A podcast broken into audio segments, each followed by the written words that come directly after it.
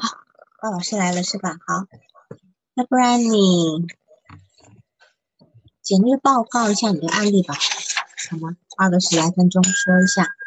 嗯，好。你这个个案的一般资料就是我我称了 Z，女性，四十四岁，初中毕业，现在在做服装生意。那个。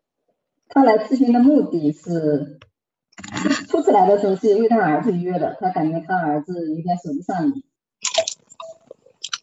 他的成长史我简单的说一下，就是初中的时候很正常，后来就比较瘦。十五岁的时候，他说才才有一米五，只有六十斤。小时候身体很不好，三天两头的生病。因为他从小，他说他妈妈从小没有爸爸，爸爸从小没有妈妈。所以他呃爸爸妈妈对他照顾很不周到，所以他小时候有哮喘，还有过敏，从小就很挑食。他目前的心理状况就是特别的焦虑，呃，情感经历方面，等一下，我我我想我一边问你好了。嗯，他来诊的原因，我讲来诊的原因。来诊的原因是他本来不是跟他自己约的，是为他儿子约的。嗯，然后他是帮他儿子约的，是吧？对对，因为他儿子那天跟他吵架不来，然后他就自己来了。那么他儿子以前做过咨询吗？做过，在他儿子小学的时候找过找过一个老师做过十来次。小学为什么小学就要做咨询呢？小学的时候，他他儿子晚上睡觉老是被惊醒，就是睡着睡着就跳起来，然后很害怕。嗯哼，嗯，然后做了十次，结果以后呢，有有什么效果？大概做了十几次，有因为后来他是说那个他儿子他被送到一个那个老师家去住，然后那个老师家的他睡觉的那个房子。后外面有一棵有一棵大树，那个大树一晃，他孩子因为是鬼什么的，就特别害怕。那后来经过咨询，然后他也不在那个老师家住了，慢慢就好了。你想想看哈，十年前他孩子小时候的话，基本差不多最多十年，最少八年前，对吧？因为他现在十九岁了。对。你想想看，那个时候的心理咨询其实也就在中国是刚刚起步的。嗯。那么他事实上是很有概念的，嗯，你你你有没有问他说当时怎么想到要带孩子去去做，怎么知道要去做呢？你问他那时候他他说他就是就听别人说有有这么一回事，然后就在网上搜搜到那个老师，他本来说是也是想带他老带这个带他孩子到到那个老师那边去咨询的，对，结果呢？结果结果那个老师他说才发现那个那个老师去年的时候因病去世了，所以那个老师年纪蛮大的是吗？年纪也不大，他说年纪也不大。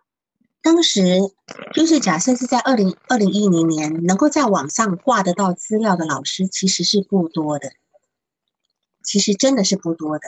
那么他又都听到这个咨询，就是说事实上我们可以判定这个人他可能是有很多信息来源。嗯，然后他也很愿意接受很多新的东西，因为对于一个这么小的孩子，那个年代十年前说要带去心理咨询，大家都其实是一个很新鲜的事，嗯，对吧？好，我们从这点，然后那么这一次就不愿意来了。这次他儿子本来也是想来的，一开始答应要来的，结果那天就是他就出门的时候，他他。他说他儿子，他儿子拿着手机玩，他说了几句，然后就吵起来了。吵起来，他儿子就就坚决不来了。他他儿子就脾气就特别特别梗。嗯，然后呢？就他，然后呢？再来呢？然后，然后他就他就他就就吵，他也本来也说他也他也说不来了。那天我也蛮生气的，我觉得他说不来了，我就说就不来了吧。结果他等一会儿他又说他自己来行不行？那我我当时。我都离开那个公司了，然后我说，那你如果十五分钟赶到，我说就可以，然后他就说可以可以，他就就赶过来了，他就赶过来了。你们目前做了几次？目前做了十七次，十七次是吧？那么他的咨询目标是什么？就是我在写这个案例报告的时候，我才发现，就那一次以后就没再跟他谈，所以，所以我我我提案例报告的是十六次，然后，所以我上次的时候跟他谈了一下，他他的咨询目标就调整他的那个焦虑，就是让他遇到事情不要那么焦虑。那么，那么你们本来前面十六次没有谈咨询目标，那你们是你是用什么方向在他工作？前面的话有谈，第一次的时候有谈嘛，因为他自己来的，就跟他谈，他就说调整他和他孩子还有他老公的关系。嗯嗯嗯，但是有有从这方去走吗？有，有从这，因为我从你的案例报告好像没感觉到有这个部分。他就是说，就是做了七第七次的时候嘛，他就说他儿子，呃，同意过来做咨询了，他要带他儿子过来到这边来做咨询。那我说，两个人都和我跟着我做不太好，我说我要不给你儿子重新推荐一个吧。嗯。然后就他儿子就现在在跟着另外一个人在做咨询。好好，那么我记得他儿子曾经说，不愿意来咨询的原因是因为怕欠他太多。对他那天回去的时候，他发信息说他儿子就生气，说不愿意欠他太多。那既然这样，为什么后来又去？后来他不是关系好了吗？他们两个人关系好了，然后他儿子也愿意配合了。所以你可以看到他们两个的关系呈现出什么样的状态呢？就是就是就是他的情绪特别影响她儿子的心情和她老公的心情。所以她是用情绪在控制整个家庭的状态，嗯，可以这么说吗？可以吧。那么，如果他的儿子是一般来讲正常，就完全会听从来访呃听从你这个来访者的，嗯，是吗？嗯。然后，除非来访者激怒了他儿子，他儿子偶尔会反击一下。对对。但是结果呢？结果似乎是最后他儿子还是会被来访者说服。对他儿子，他上次跟我说，他儿子就不愿意去了，他就跟他儿子说：“我交了很多钱，你不去人家也不会。”然后他儿子现在就在家里面做，就不愿意去面询，现在做的视频咨询。对，所以其实他儿子说真的，如果让他儿子有选择机会的话，嗯。你说他儿子会去做咨询吗？那他可能不会去。嗯，你的评估呢？应该不会去吧。所以这个事情，我觉得是你你要跟你来访者的工作，就说，如果你今天你今天不再去用这种各各种方式去告诉你儿子要干嘛干嘛，是强制的也好，是温柔的束缚也好，那你儿子会做什么样的选择？这个地方是你要跟他真正进入工作的一点，因为这个来访者，在我看你的案例里面，我只看到他，我没有看到别人。但是还有一个案例，好，还有一个很特殊的部分，就是他除了他自己之外，他又讲了一堆人。你看这个，你们这样看得清楚吗？看得清楚吗？啊，看得清楚。这是我帮你画的那个家谱图。嗯，啊，这个家谱图哈，大家看一下这个家谱图。你看这两边的人很多，你先说一下他家的人好吗？他家两边的人。好，嗯，他看看啊，他妈妈，他妈妈兄弟姐妹八个，三个男的，五个女的。他妈妈是女的当中的老大，排行老二。对，嗯，啊，然后呢？然后他爸爸是兄弟三个，一个妹妹也是排行老二。嗯哼，是。然后等于就是说，还有一个很重要，就是他自己的爸爸在四岁时候妈妈就自杀。对，自己的妈妈也是在很小的时候，因为他只说他的外婆三十三十八岁的时候没老，没有了外公，但是所以。三十八岁的时候，这来访者几岁？估计也就还很也小的，也小学前、小学左右，顶多小学或小学以前，对吧？哈，对，这样子。所以他们两个人，他的父母亲都是年幼就失去一个很重要的父亲或母亲。嗯，所以他会觉得说，他们两个本身就不会当父母，没有被照顾好，这是他的概念，对吧？对对对。然后他还提到他那个家族病史，嗯，对，对，是他说，他说你，他说你们老老什么家什么都没传给我，就把这个病传给我了，什么病呢？什么病呢？就是那个哮喘嘛。是那个哮喘，对吧？哈，嗯你知道你知道哮喘，还有他还有什么？他还有什么？呃，比较，它还有什么其他特殊的疾病？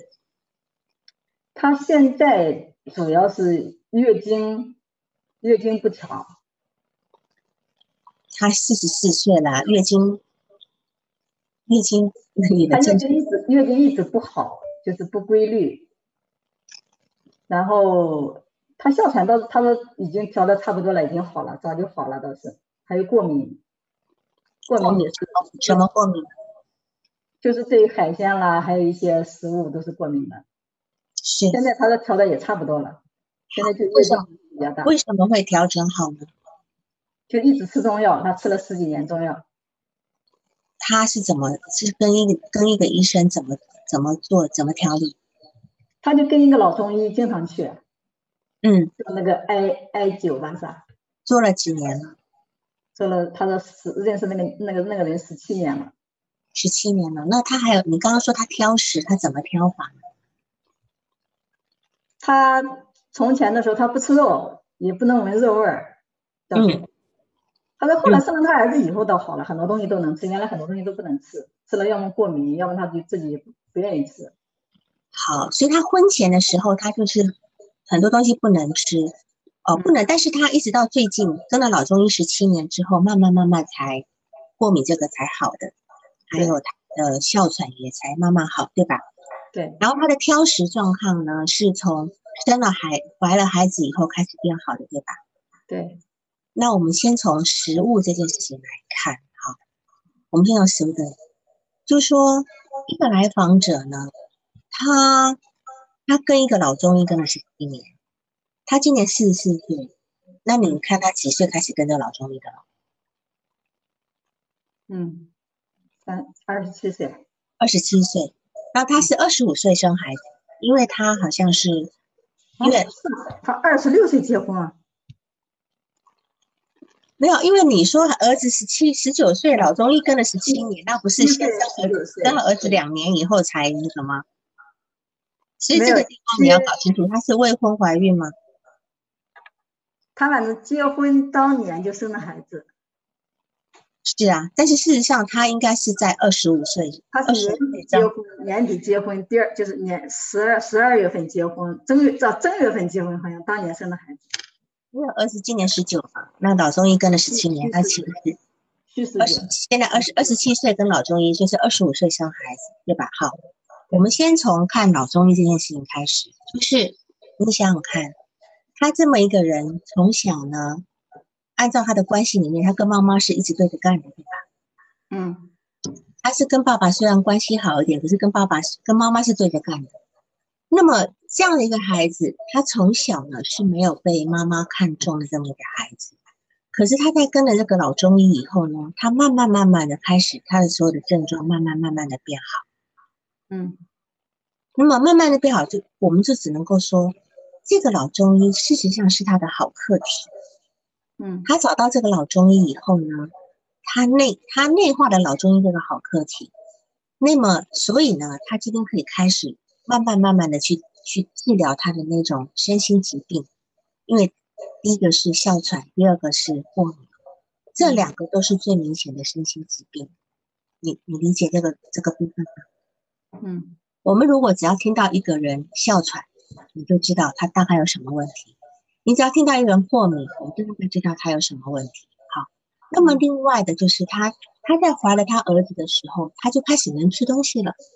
嗯，一个人他从小时候是不能够吃肉的，不能够闻肉味的，嗯，对吧？那么对于肉来讲，事实上都是一个营养比较营养的东西，尤其它生长在苏北那个地方，嗯，逢年过节才才能够炸肉丸吃，已经是非常很欢庆的事情，对吧？可是对于他来讲，肉他他是拒绝的。那就表示他拒绝了一个好东西进入他的身体。嗯，如果从精神动力学来讲，他这个部分他是拒绝的。那么这个他是拒绝了所有的好的东西进进入他的身体，因为他认为那个是不好的。嗯，他认为那个肉是不好的。所以从从那个动力学来看，就知道他其实他的过敏也好，他的哮喘也好，都是因为他在排斥一些东西。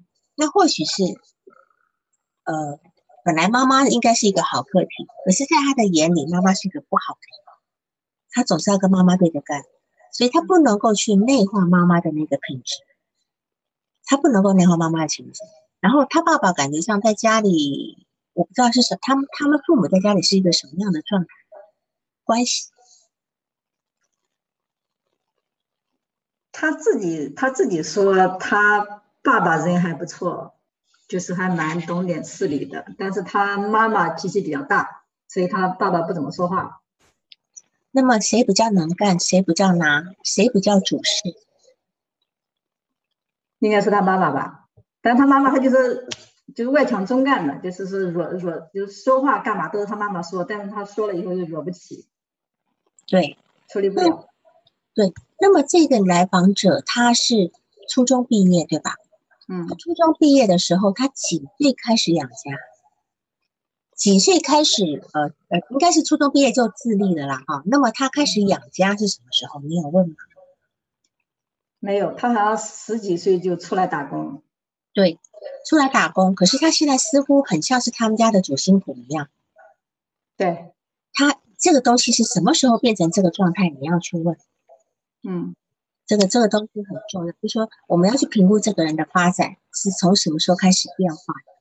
然后这个这个东西变化，有可能他的哮喘、他的过敏也因为这样的变化而转好，并非老中医的原因。你理解吗？因为这是一个。心理这是一个身心病嘛？今天哮喘跟过敏啊，它都是很明显的身心症状。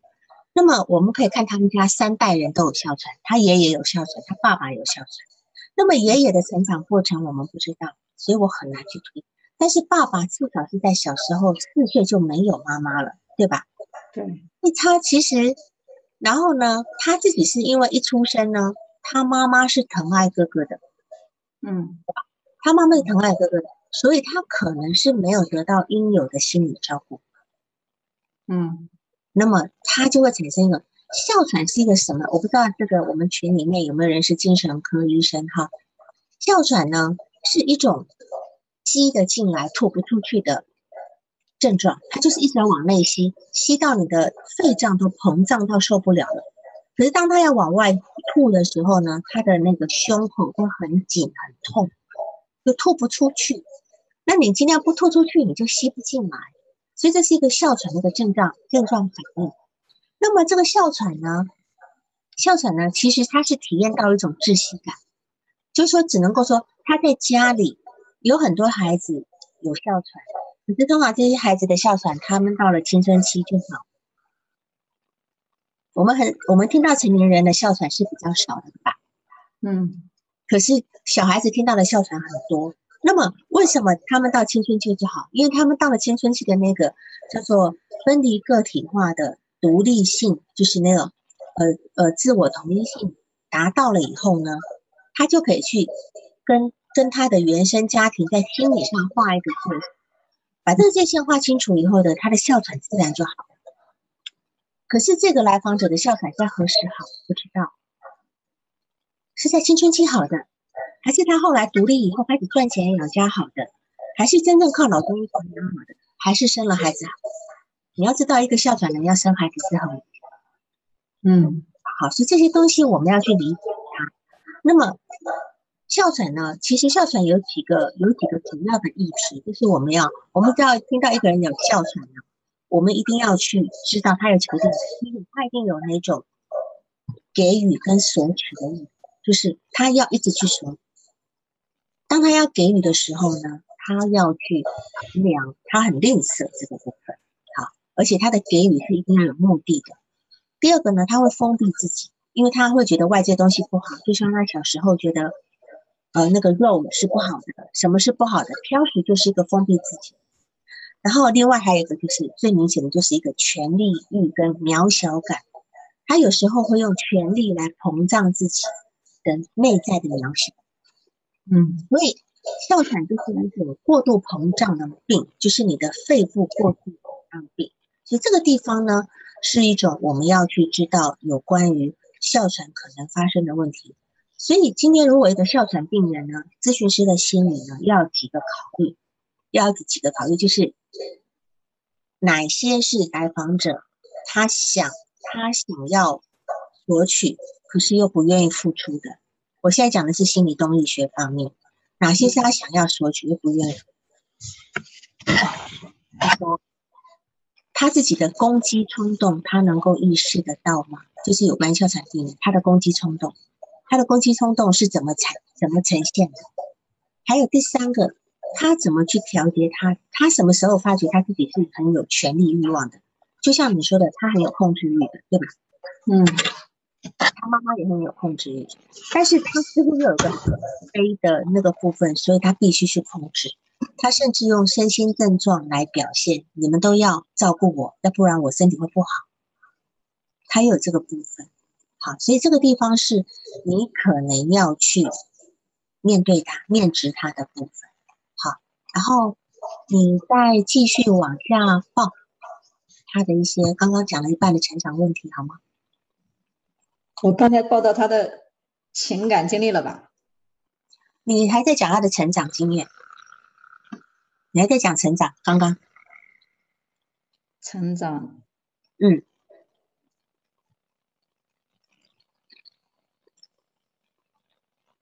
成长成长经验我好像讲完了。嗯，怎么讲呢？就是你刚刚只讲，就是说。呃，比如说他的原生家庭里面，你讲到说爸妈妈多少人，爸爸家多少人等等等等的，嗯，然后妈妈脾气很大，不分青红皂皂白打我，对吧？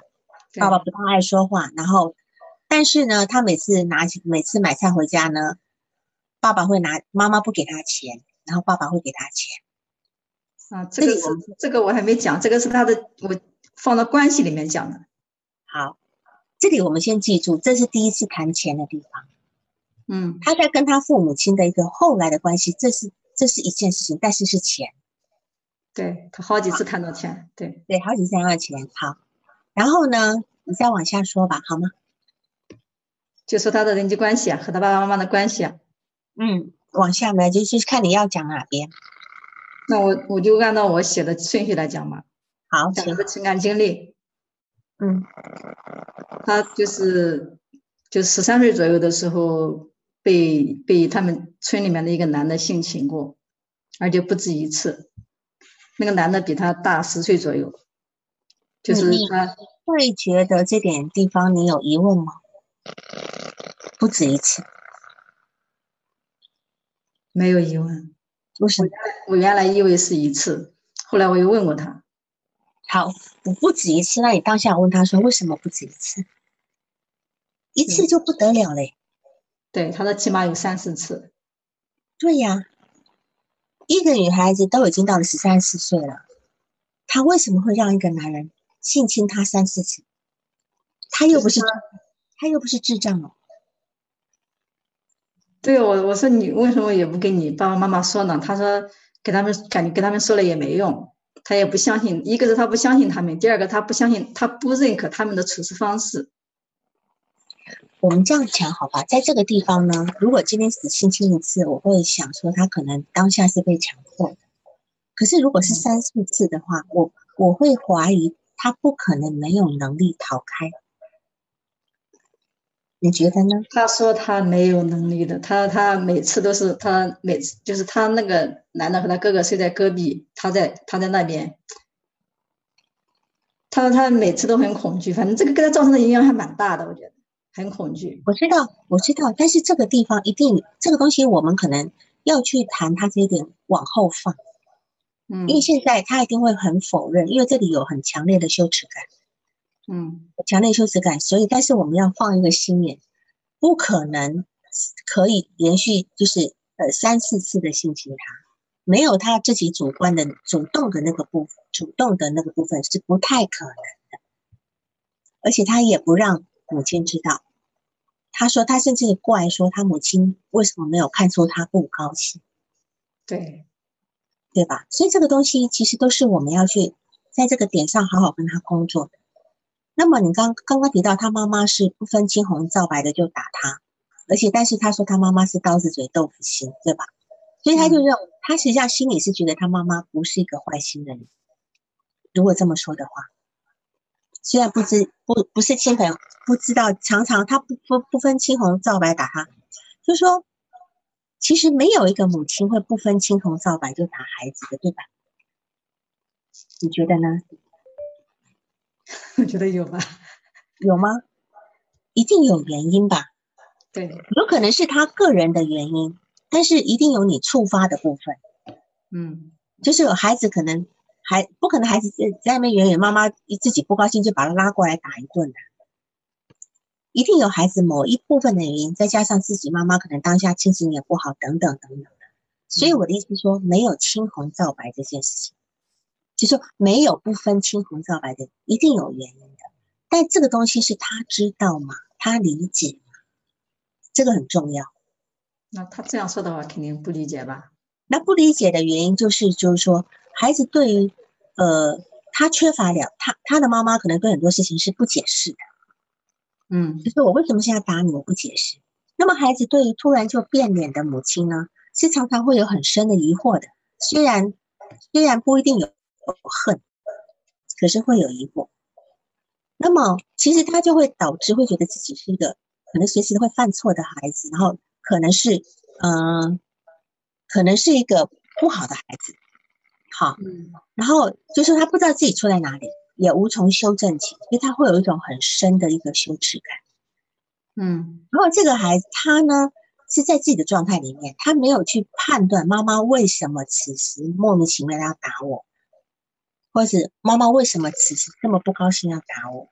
即便是妈妈自己的自己的问题，嗯，他也没有去看到这个部分，就是说，等于说他他今天在在在你这个案例里面，我看到的很多部，我所感受的部分是他一个人的部分，还有就是他一大家族的部分，嗯，两个非常极端的，两个非常极端的感觉，就是要么就是他一他你你的案例的那个呈现的那个成长。成长经验就是一大一大家人，两边这边讲到祖祖父那一代，那边也讲到祖那呃那个外婆那一代，就是讲很多，就是说成长史他自己只有一点点，大部分是整个家族的人，但是这些整个家族人又都是很轻飘飘的点点到点到点到，我不知道是来访者给你的感觉，还是你在收集信息上的问题，就是说这来访者给你的。给你的很多东西，我觉得都是浮于表面。我感觉，嗯，就是很浮于表面的部分。就是说他，那么我们为什么说，如果这样讲，会知道这来访者有一个隔离的那个部分，他一定有个情感隔离的部分，这是我们要去注意的情感隔离的部分。这样子，好，所以我，然后，嗯，就说他的一种，嗯。我其实我很难对这个来访者做诊断，还现在还没有办法做诊断。你说他是薄脸皮自恋也好，你说他是一种呃，可能有一种抑郁性人格，甚至有没有一种受虐性人格？我从这些资料里面，我目前不能够去判断，好吗？好，这个地方，因为嗯，其实现在的精神动力学，他们其实是很不太愿意做判断、不做诊断的，因为诊断下去就死。他的诊断是一个浮动的一个状态，这样子。嗯，那就是说，我们可以说，就是说，呃，他在说他的一整个大家庭，几十号人，我光是我光是画这个家谱图，好吗？我还没有画到这个他的那个堂兄弟姐妹的，哈，只有画到他几个最主要的长辈，这一个这边就有接近三十个，还还没有去画他的几个几个叔叔伯伯或者是阿姨。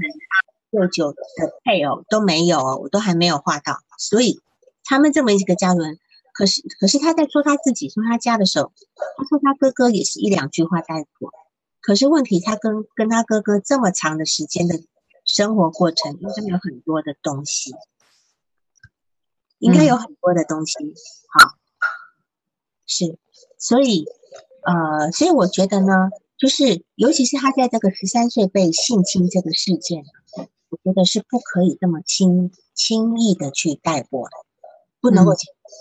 那么他今天在讲他的呃哥哥的事情，讲的也很少，一两句带过，直接他就跳到他自己怀孕，还有讲到他儿子的事情。那么他的同辈呢，只谈到了堂兄弟姐妹，也没有他的朋友里面只有生意生意场，所以他很多东西都是很浮于表面的部分，好吗？就是很浮于表面的部分。所以这个地方呢，我觉得他的他的那个情绪是被这些整个人脉给牵扯的，好，好像谁都可以让他焦虑，谁都可以让他焦虑。那么谁都可以让他不舒服。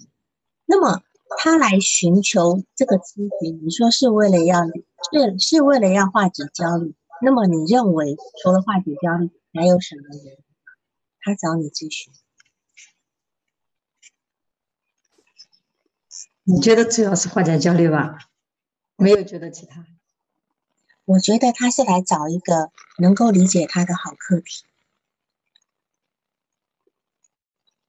他来找一个能够懂懂他的人，嗯，因为他他那么辛苦的在整个生活里面的这个付出，其实是他没有几乎没有得到什么感激的。我觉得他活得很辛苦，老公生意稍微不好一点，看到仓库里堆货，就说：“你看这么多货销不出去。”然后他就把这个这个销不出去这句话，他就把它堆到自己身上来。哦，是我的错。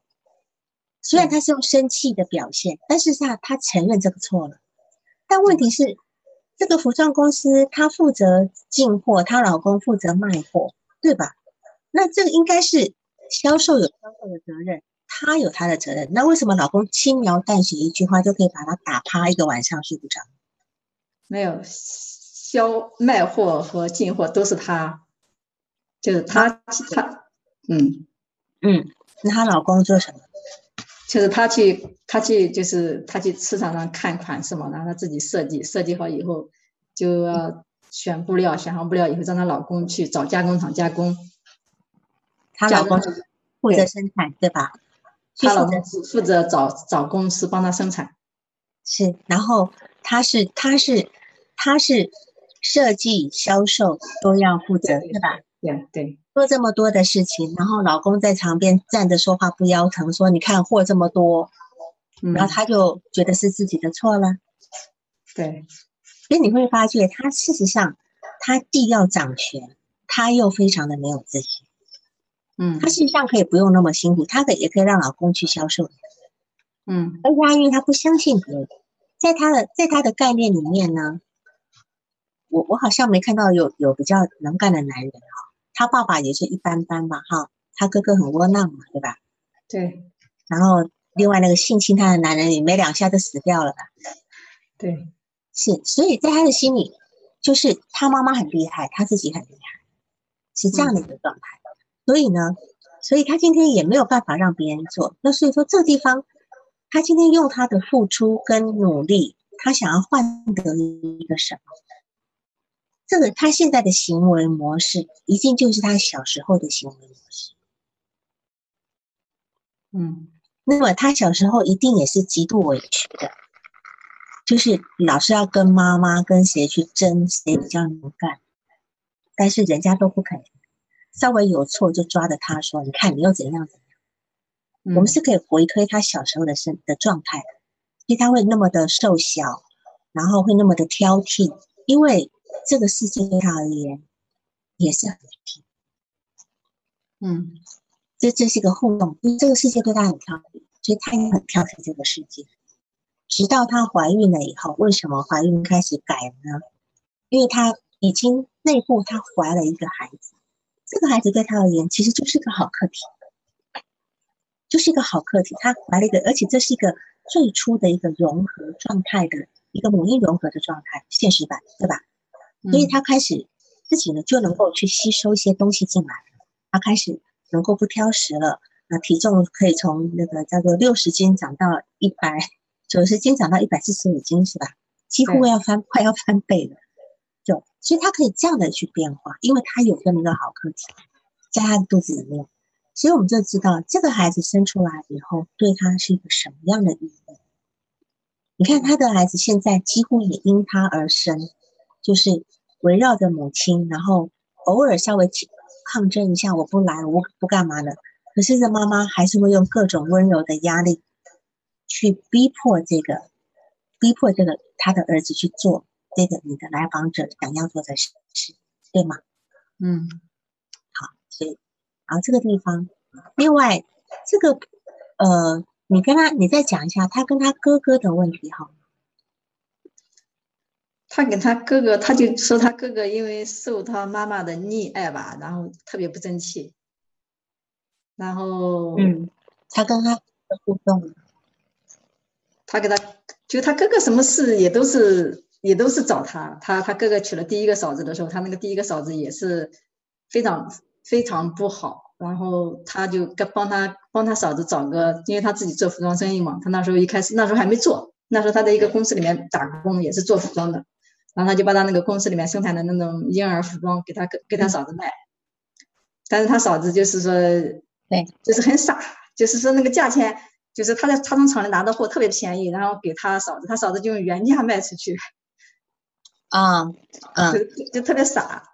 然后，然后，然后还有还有一次剩了很多货没卖掉，然后又退给他，他就很生气。嗯，后来他在，嗯，没关系，你说。后来他在他在就是在在这边，然后他自己开开店做生意的时候，他给他他有一个店，他想盘掉，就是想换换一个换一个地方做生意，然后给他哥哥，他哥哥也不敢要，就是当时他说他直接接过来，然后转手就可以赚钱了，他哥哥都都不敢接。是。然后后来，嗯嗯，你包包里面话，他跟他哥哥的某一些金钱往来是怎么？对他，他他哥哥会，就他反正他哥哥有什么事他都会拿钱，就他就是他不是他哥哥搬家嘛，第一次他给了他给了他多少？五千，一千，一千。一千块钱，还有一千块的东西，然后又给了五千。对，他是两次，他都给他钱了。他他他自己搬家的时候，他哥哥就给他的很少。是，所以说他在讲跟他的哥哥的互动里面，都是金钱，或者是他给他哥哥货啦，等等等等的，对吧？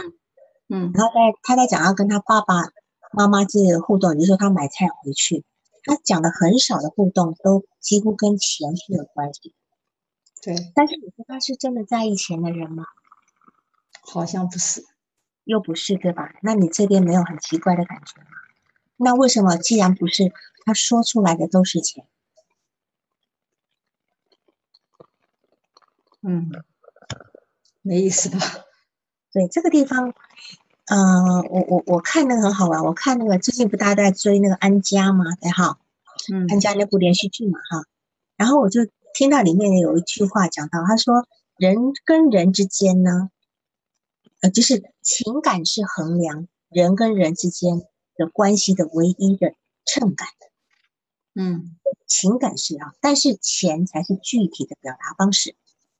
嗯，那么是否这个来访者，因为他们可能那个地方以前，我我估计他们以应该以前环境是不太好的，环境是不太好的。小时候在苏北那里，嗯，所以他也那么早就没有读书，那么能够对他能够。能够表现善意的部分，就是哎，可能给他满足他某一些愿望，就是啊，给他给点钱去买什么东西啦，等等等等的。所以，他这个钱的背后，其实代表的是一种情感的部分。嗯，他只是用钱来取代情感的部分，这个也是你要跟他去谈的，因为这这这里呢，他他会因为他会因为。啊，我哥哥，你看我搬家，我哥哥只给我一千块钱，可是他搬家，我给了五千、一千、一千，总共给了七千的东西。他为什么他给我这么少？他如果今天他把自己的东西放在这个地方，他就会，他可能就会他的心结永远过不去，他会永远过不去。那我们再来看那个目前的这个呃状态哈，就是嗯，很好，因为时间不多，我挑一点重要的讲。刚刚那个那个，他在讲他的前前男友的时候，前男友的故事。嗯，前男友的故事，你再说一下。初恋男友，就是她那个男朋友，他的长得又帅，家里又有钱，就是他们那个村镇上是非常有钱的。嗯，然后她也特别喜欢那个男的，那个男的也特别喜欢她，就是因为就是因为有一次那个男的骑摩托车在路上遇到她老公，啊不是遇到她哥哥，遇到她哥哥以后没有下车给她哥哥打招呼，她哥哥就很生气，回到家就说这个男的不好，然后她妈妈也就跟他说不好，就经常这样说他不好，然后让他给他断绝关系，然后他就跟他分手。是，就是说，他今天就讲到了说，我的父母，我的妈妈跟我哥哥都说这男的不好，然后我只有一个妈妈跟一个哥哥，我怎么可能放弃亲人而去选择那个男人，对吧？嗯，所以你就知道，他其实他真的那么在意钱吗？还好，她今天嫁一个老公是很穷的，对，她老公的原生家庭很穷，然后她放弃了那个有钱的男有钱家男人，我不管那个男的后来怎么样状态，他毕竟放弃，他为了亲情，他说他已经讲得明白，我只有一个妈妈一个哥哥，我当然要选择我的亲人，所以你就知道他其实内心对这个家的爱是非常浓烈的，可是他表现出来那个部分就是还蛮凶悍的，就是对他家里的人讲话其实是蛮凶悍的。对对，他感受不到他有内在有这么深的一个情感在，所以他实际上是很很渴望别人能够理解他这个部分，所以这个是你咨询里面应该要去做的，你只要做到这一点就够了，嗯其他的都是其次。什么焦虑不焦虑？他现在只要有人理解他，他就不焦虑了，他做牛做马都可以。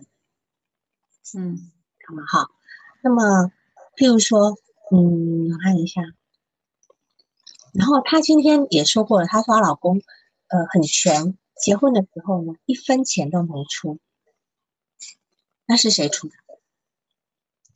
就她自己打工攒的钱，所以也不是她家里人出的，对吗？对，你看她今天这么的承担，一个女人结婚了，男方一分钱都没有出，她还愿意，所以你说她真的是在意钱的人吗？她不是的，对，还有口口声又说嗯谈钱谈钱，口口声谈钱，那实际上真不，他真不重要，真真的不在意钱，这个是他所谓的一个冲突的地方，这个也是我们要让他去理解，到底钱是代表什么。然后我们再来看一下你呃你的移情反移情的部分，我们先跳去移情反移情的部分。嗯，移情反移情的部分，你觉得是怎么样？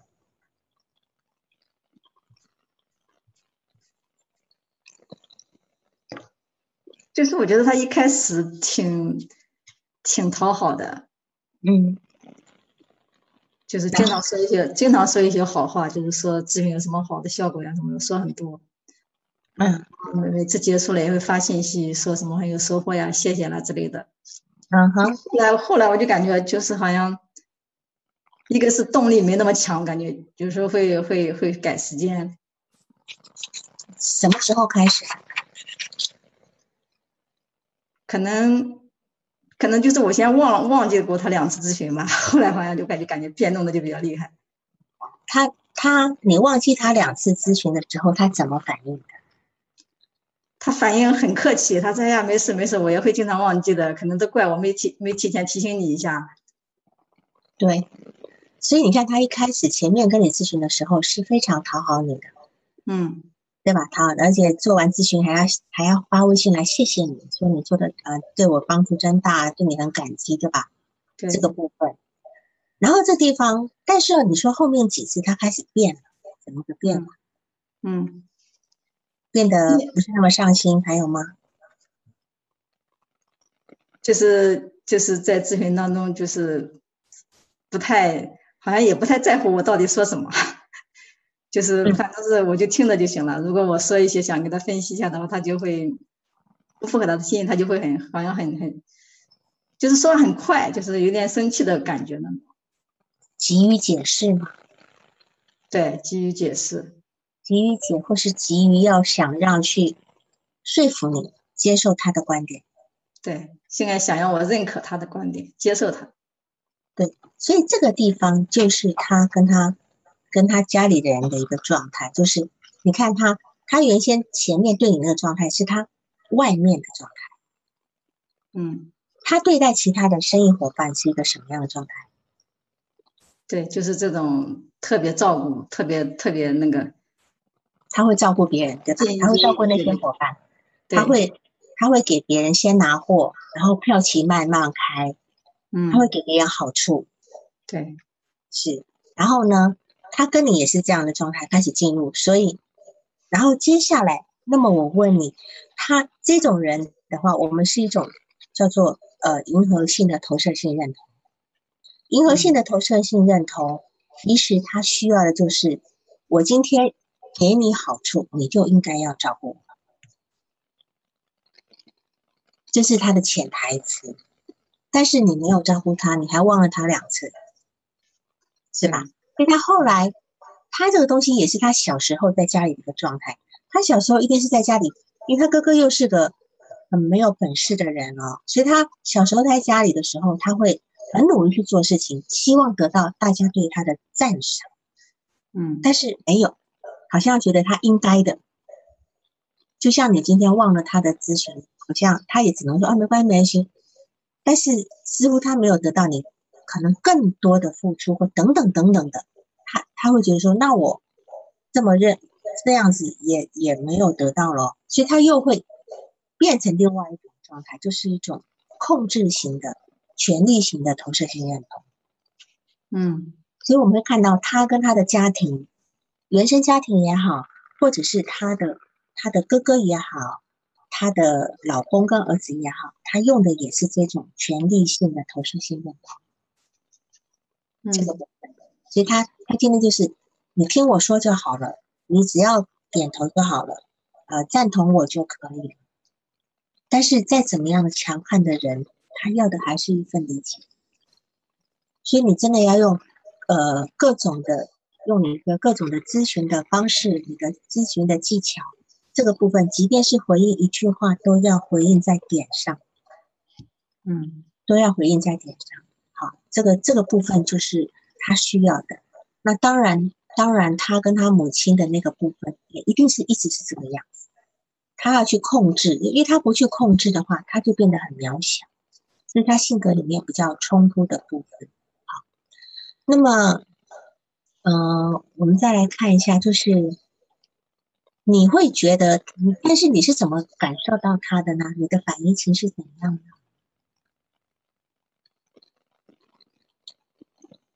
我的反应就就是感觉特别不重视他，特别忽略他，感觉就好像觉得他来不来我都嗯不在乎的那种，就是不放在心上的。嗯，那是因为他要在你面前让你能够有充分的膨胀的部分。你要知道，他今天就是一个身心身心疾病的患者，他原先是有他原先是有那个哮喘的毛病的人，他今天会把这个需求投给你。你今天在他面前，你是无所谓他的，你无所谓他的，好像也不怕，你也不怕他脱落吗？对，好像也不怕他脱落，觉得他不来也没关系。是不来也没关系，还是他一定会来？就是他从春节前就开始预付预付嘛，从前都是一次一付，后来从春节从从春节最后一次他就开始预付，对，就提前付几次的。所以你要去，你先要去反思你自己，你的这个遗忘到底是阻抗还是忽略？这个忽略是他让你，他让你这么忽略的吗？还是你对他有其他的情感，导致于你忘了他的咨询？有时候我们我们会对一个来访者很上心，可是偏偏还是会忘。也有这事情会发生，因为你会有一种会有一种力量，会阻阻止你去进入这个咨询室。或许你跟他有一些，你觉得这这这个来访者让你有点困难，或让你觉得有点隔离，等等等等。所以这里你的遗忘到底是忽略忽略他一种投射性认同，还是你个人的阻抗？这个部分到底是什么在起作用？所以你要去自己去反思的。好吗？好，这个地方，呃，然后你的那个，嗯，你的那个对话片段里面，因为你只有几句话的嘛，你嗯愿意念一下吗？就是那个治疗中的对话片段。他就他就说他就说，就他嫂子到他这边来工作了，然后他爸就给他打电话说，你嫂子去了，你要跟他相处的好好的，你那脾气要收一收。好那么你的回答是你的回答，我来帮你念了哈。嗯你的回答是说，你爸说的，这不像你爸说的呀，他不是不怎么说你的吗？那这个地方我们的回应，事实上是没有，我们要针对他的内心去回应，就说嗯你爸爸打爸爸打电话来了，告诉我说，哎，你嫂子去了，你你脾气要收一收啊。哎，这句话任何人听了都难受的。嗯不是吗？就摆明了你来指责我，所以你应该问他，你爸这么说，你什么感觉啊？我嗯们任何都要往往内部去找，而不是问，而不是告诉他说，哎，这不像你爸爸说的话呀，就还在表面走，懂吗？好，就是你要问他，你你一一定有情绪，但这句话谁听了都有情绪。然后呢，再过来，你再把他第二句话再念一下好吗？第二句。肯定我妈说的，我妈不敢跟我说，怕我骂她。她觉得我和我爸好，觉得我不会骂她。当时我就骂她了，我说：“你说这话我就不爱听。我这几年为娘家为你们操了多少心，你们又操了多少心？你每次一有事情就打电话说什么什么什么，跟我半毛跟我有半毛钱关系。你觉得我做事是没有分寸的人吗？我店里那么多员工，如果我做事没有分寸，我还混得下去？”我就跟我爸说：“你以后不要说这种话，你说这种话我就要发火了。我为你们操碎了多少心，大事小事，如果我不是为了我哥和我嫂子好的话，我让他来干嘛？我请别人的话，工资还可以给的少一点，根本不用去照顾。”我爸说：“我下次不说了。”我说：“你还下次不说了？你说的时候就应该想一想，你刚才说的时候就应该想一想，你这样说我该多伤心。”那么你就回答说，那你还挺凶的，是吧？对，对。那我想现在如果让你回应他的话，你会怎么说呢？如果他讲了这一通话，你要回应他，你要怎么说？你看到了什么？他的这这番话里面，你看到了什么？就看到他很愤怒，对他爸这样说，他很愤怒，那家里很愤付出很多，对，还有伤心。伤心。他说最后一句就说：“你刚才说的时候就该想一想，你这样说我嗯该有多伤心。你看他在伤心的时候都没让你感觉到伤心，对吧？所以你就知道这个女人很可怜的。我已经这已经告诉你说我已经很伤心了，可是没有人感觉到你会伤心。嗯，他真的是无有苦无处处哦。好，所以他讲了这么多，凶的要死。他他这个愤怒，这个凶，都在防御他内内在很脆弱的那个部分。我都希望你们觉得我这么照顾家，你们谁谢谢我一声好吗？谁体谅我一下，做这么多事好吗？啊，哥哥的事情我都还得去管，对吧？你看我还得去照顾我哥哥的那个第二个老婆的那个嫂子，让她来工作。所以你看他有多委屈，他这份委屈是要让我们看到的。嗯所以后面当然我们后面就呃不用再去去讨论，因为大概是就是说他其实他在说的任何事情，他都是要被看到，嗯他都要被看到他的委屈。所以呃，接下来你看他工作从这个点，因为他不太需要你去好像去呃过分的理性的去分析很多事情，他不需要，因为他很他对他自己是目前还是很有掌控力的。嗯不会把这个掌控权交出去，他不会来问你说你觉得我应该怎么做，不可能，不需要，我们嗯只要去贴近他就好。好，那么来看一下你的那个嗯那个防御机制的部分，就是说他确实有个防御机制，就是很会分两极，先理想化而再贬低，他有分裂的理分裂的防御机制。嗯他对你也是这样子，先对你很很崇拜、很好、很很很迎合，接下来呢，他开始要控制你，嗯对吧因为这个部分才是他如果能够控制你，控制你了以后呢，他先给你一些好处啊，你看你都忘了我的咨询，他就等象就象征着他给其他呃工作伙伴一样，先给好处，给了好处后呢，他就可以拿住你。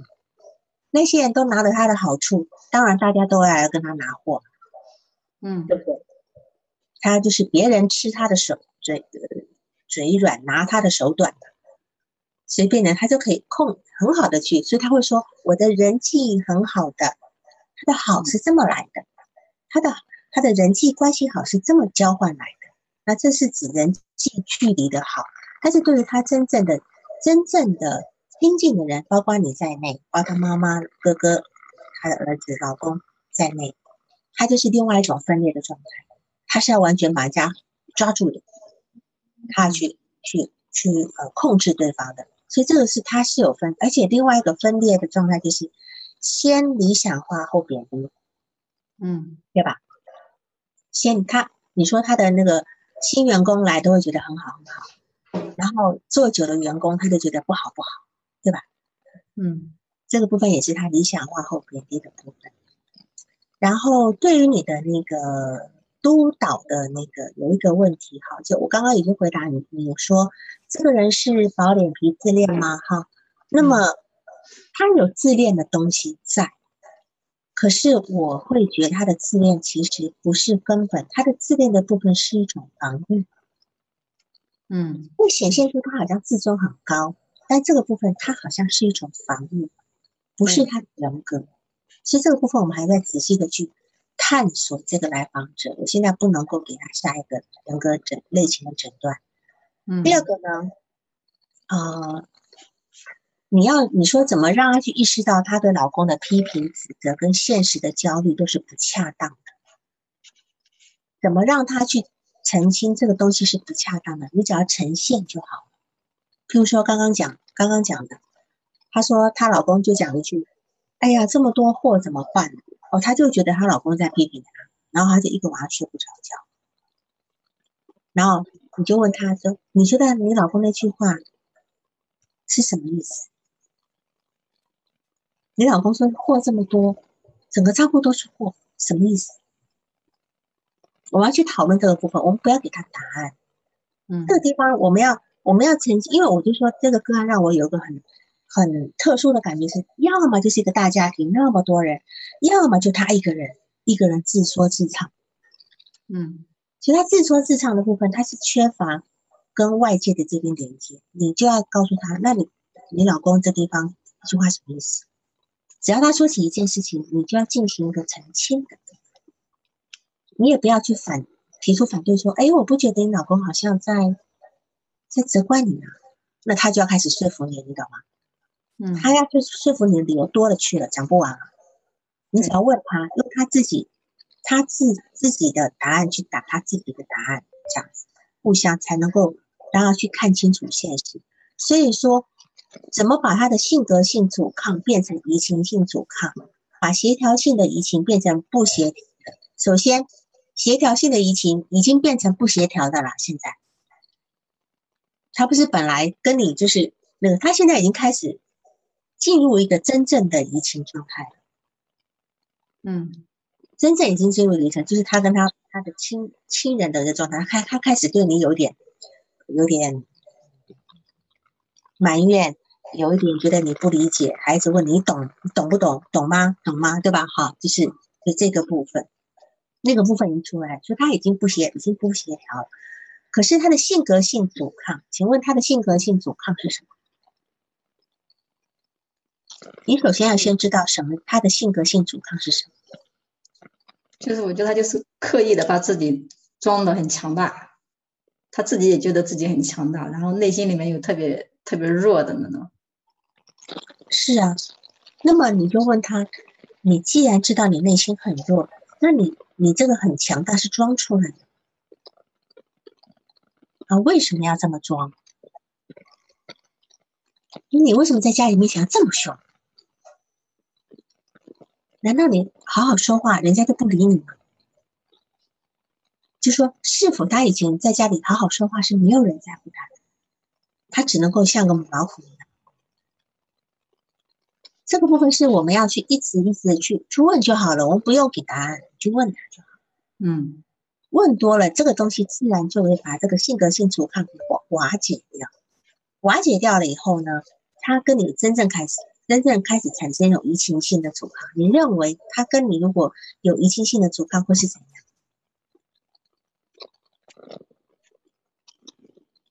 我觉得我估计他会把我移情成他妈的那个样子吧。嗯哼，然后呢，如果他你是他妈，他会怎样？就会贬低啊，会贬低。嗯，对，凡事会开始跟你争，会跟你干嘛的，对吧？所以，所以那你会，你就从他一些变化，你就会知道他实际上已经走到哪一个哪一个部分了。嗯，这样懂吗？哦，不要，我不要讲懂了，不能说懂了，就是这样子的讨论可以吗？嗯嗯嗯，可以的啊。嗯，那么你还有什么问题吗？我们时间也刚刚好。嗯，就是我看到这个这个这个题目是你起的是吧？前面这个名对加的这个题目，对我刚看到这个题目的时候，我觉得这句话起的太好了，就是就是感觉就像这句话就好像就是这个来访者他的一个呐喊或者哭诉一样的。是啊，他一直在这么呐喊的，他你那三四句的逐字稿，他就是在呐喊，嗯愤怒的呐喊，已经很伤心的又愤怒的呐喊。对，就他他这样喊，就是没有人能看到。当时我看到这句话的时候，我想因为他太凶了呀，对他太凶了，因为他喷火了，他喷火，他 他既然像个喷火的恐龙以外，大家都只能够离得远远的。嗯，好吧，嗯那么我们今天就这样好吗？嗯，大家群里如果有要讨论的问题，我们可以回到我们的那个呃是呃 QQ 群去讨论。好，好，这样可以吧？